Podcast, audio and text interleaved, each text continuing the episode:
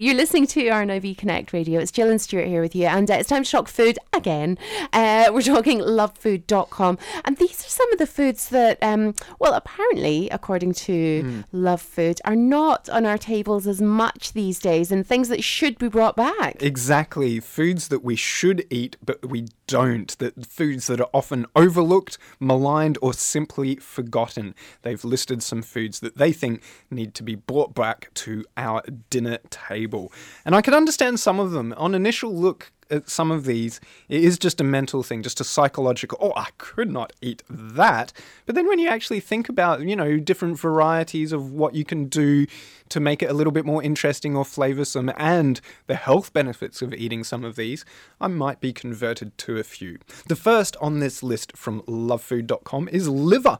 Now, offal has seen a resurgence in popularity in recent years as people look to cut food bills. However, it still isn't used to its full potential, which is a shame. Liver is a tasty addition to stews and it's good in pies as well. You need to remember to cook liver all the way through and don't don't eat it or its associated products such as pate more than once a week because the NHS says it's a great source of vitamin A, but too much vitamin A can build up in the body and cause problems. The flavour of a large portion of liver can also get a bit overpowering, so serve it sparingly and with plenty of gravy. And a serving suggestion from lovefood.com are strips of liver, quickly fried, then finished in caramelized onion gravy, served with a baked potato. Do you like liver? No.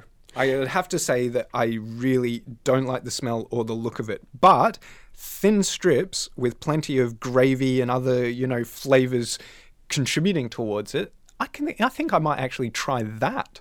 Well, do you know something? I mean, I don't mind liver at all. I really mm. like it. But my problem with liver is if I was to have liver, mm. um, a whole piece of liver, I would actually get quite bored with it because it is quite a strong it is flavor. Yeah. It's it can be quite overpowering, and you can get very bored with it very quickly. Mm-hmm. But um, little bits of liver, like in stews yeah. or yeah.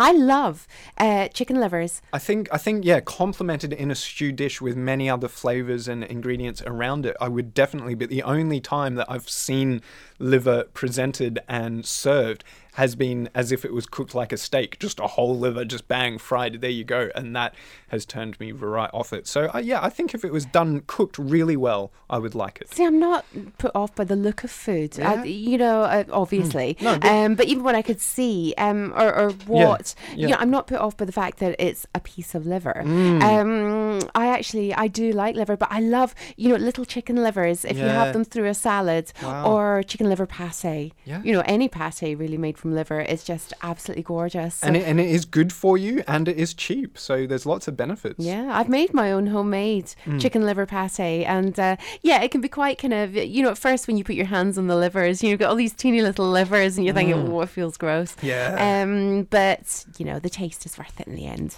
How about this one, Jill? Kidneys. Like liver, their partner in crime, kidneys are not hugely popular. Perhaps many people find the idea of them particularly off putting, and there is no denying that they have a rather strong flavour and scent, which quickly divides the love and hate camps. But there are delicious extra ingredients in traditional British stews if you chop them quite finely, and they are the key ingredient in the unfashionable but amazing steak and kidney pudding. If you've never had one of those before, you are certainly missing out. A serving suggestion from lovefood.com is that it is best in steak and kidney pudding or pie with plenty of gravy. And I've seen that on many a pub menu and been very, very tempted. But it is that psychological thing of eating offal that I just can't bring myself to eat. Uh, an Do you internal... like haggis? I love haggis, but don't, don't, don't tell me what's in it. Okay, that's why I love it. No, you see, I think again, haggis it's it's mixed with other flavors and textures. It's not just by itself. And I think that the only way that I'd be able to enjoy kidney is in a stew or a pie or a pudding with lots of gravy. You've got to be. You've got to know how to cook kidney. I mean, yeah. I know a lot of people think, you know, oh, the kidneys they're filtering out everything. You know, urine's going through blah mm-hmm, blah. Mm-hmm. Um, but actually, I quite like the taste of a kidney.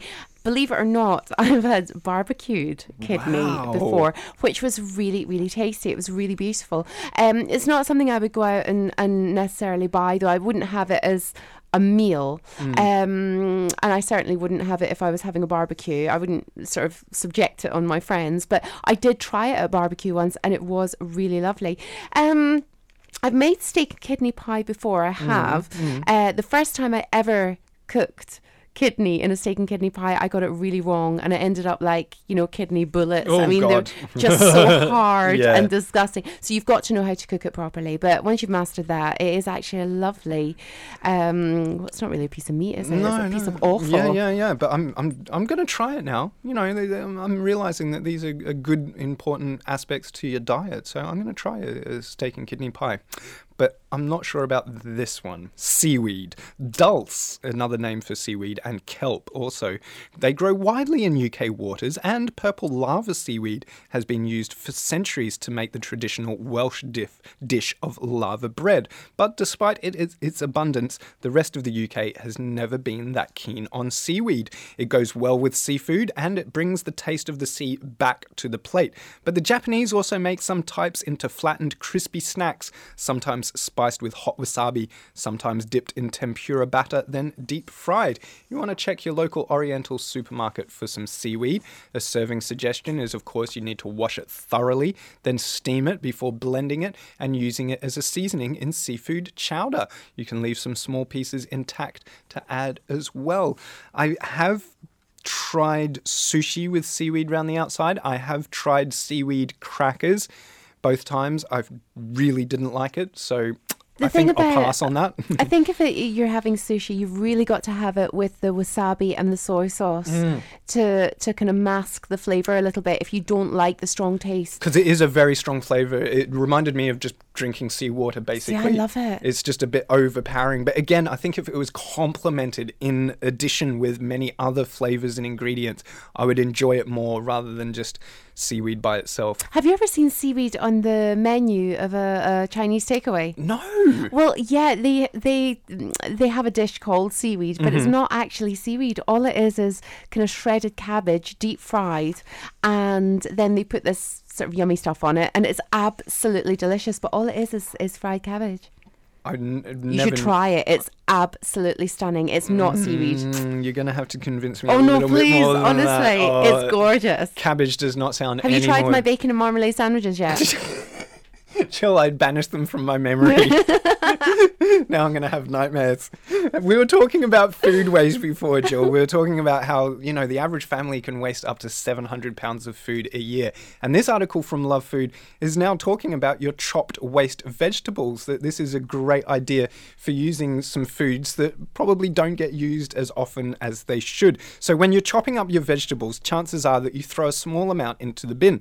The tops of the carrots and the bottoms, as well as celery, celery leaves and the stalks of the herbs. They all go to waste. But did you know that you can actually use those and they can come in handy later on? Next time that you're chopping them, collect and freeze those discarded bits. And when you make stock for your soup, take that bag out of the freezer, add it into the mix when you're heating it, strain the stock along with the rest of your soup ingredients, and there you go. You've got a great stock to be making your your soup with. So that's another great way of using Sure, up life's food. too short. Oh, Jill. No, no, no. Life's too short to make stock for soup. oh, really? Oh yeah. How do you make your soup? I make it with stock cubes or stock oh, pots Oh, okay, right. See, or already made stock. see, I'm not a kitchen type person. I, d- I wouldn't have even thought of that. Well, do you know something? It's different if I was actually, you know, I, I wouldn't go out and buy a chicken necessarily just to make stock. Or, but if I if I was making a chicken, then Mm. of course I would make a stock afterwards and maybe freeze it. But you know, what? life's too short. Yeah, These stock yeah. pots are too good now. I think life's too short to be making soup full stock. You can buy anything you want these days. Oh, no, no, no. I'm Homemade soup- homemade It's- soup is it's- brilliant. The flavour is brilliant. But we've, we've got one final one here, Jill, of, of foods that we don't eat, but we should be bringing them back according to lovefood.com. It's not quite offal, but it has that similar, similar psychological effect to me. Is pig trotters. This may be a step too far for some people, but pig's trotters, along with cuts like animal cheek and tongue, these have received more attention in recent years as people look to cut their food bills. And who can blame them when that meat can be very good? There's not an awful lot on them, to be fair, but you can either use them to flavour your stews and your soups and then remove them at the end, or simply just enjoy them on their own. You can grill the trotters, braise the tongue, shallow fry the cheeks with a variety of different seasonings in order to make a hearty meal. A suggestion they have is beef tongue, slow cooked in boiling water with onions and bay leaves, then cooled, cut into slices, and presented in a sandwich. Yeah, quite often hear of ox tongue and that sort of thing. My mum used to do that. When we, I mean, we grew up, mm. you know, in the countryside, yeah. and you know, you did that. You you boiled the tongue oh. and you pressed it. Wow. Um, and then you cut it into slices for for meat. Yeah. Yeah. Just hearing that, it makes me want to just go. I know, but I know. If, if, you just served it up to me and said, "There you go, there's a tasty dish," and just told me to eat it, I'd probably enjoy it. You know, I think oh, a lot of it. If you get slices of tongue yeah. from the the supermarket, honestly, try it. A yeah. couple of slices of tongue from the, I, the I, deli. I have seen it there. I will try it. Will. It's gorgeous, really, really nice, and pig's cheek's lovely too. Um, cheek is nice done very, very slow. Okay. Um, but trotters. Mm, a step too far, I think. Mm, not into not into trotters. Uh, listen, thank you very much for taking taking us through that article, Stuart. It's really interesting. And uh, we'd love to hear your thoughts on it as well. So please do let us know. Uh, is there any of the things that we've mentioned today that you love eating? Um, any that you just absolutely wouldn't touch? Or uh, maybe there's something you'd like to add to the list. It's 0845 602 0025. Those calls are charged at 5p per minute plus your network's access charge. And you can also tweet us at RNIB Radio.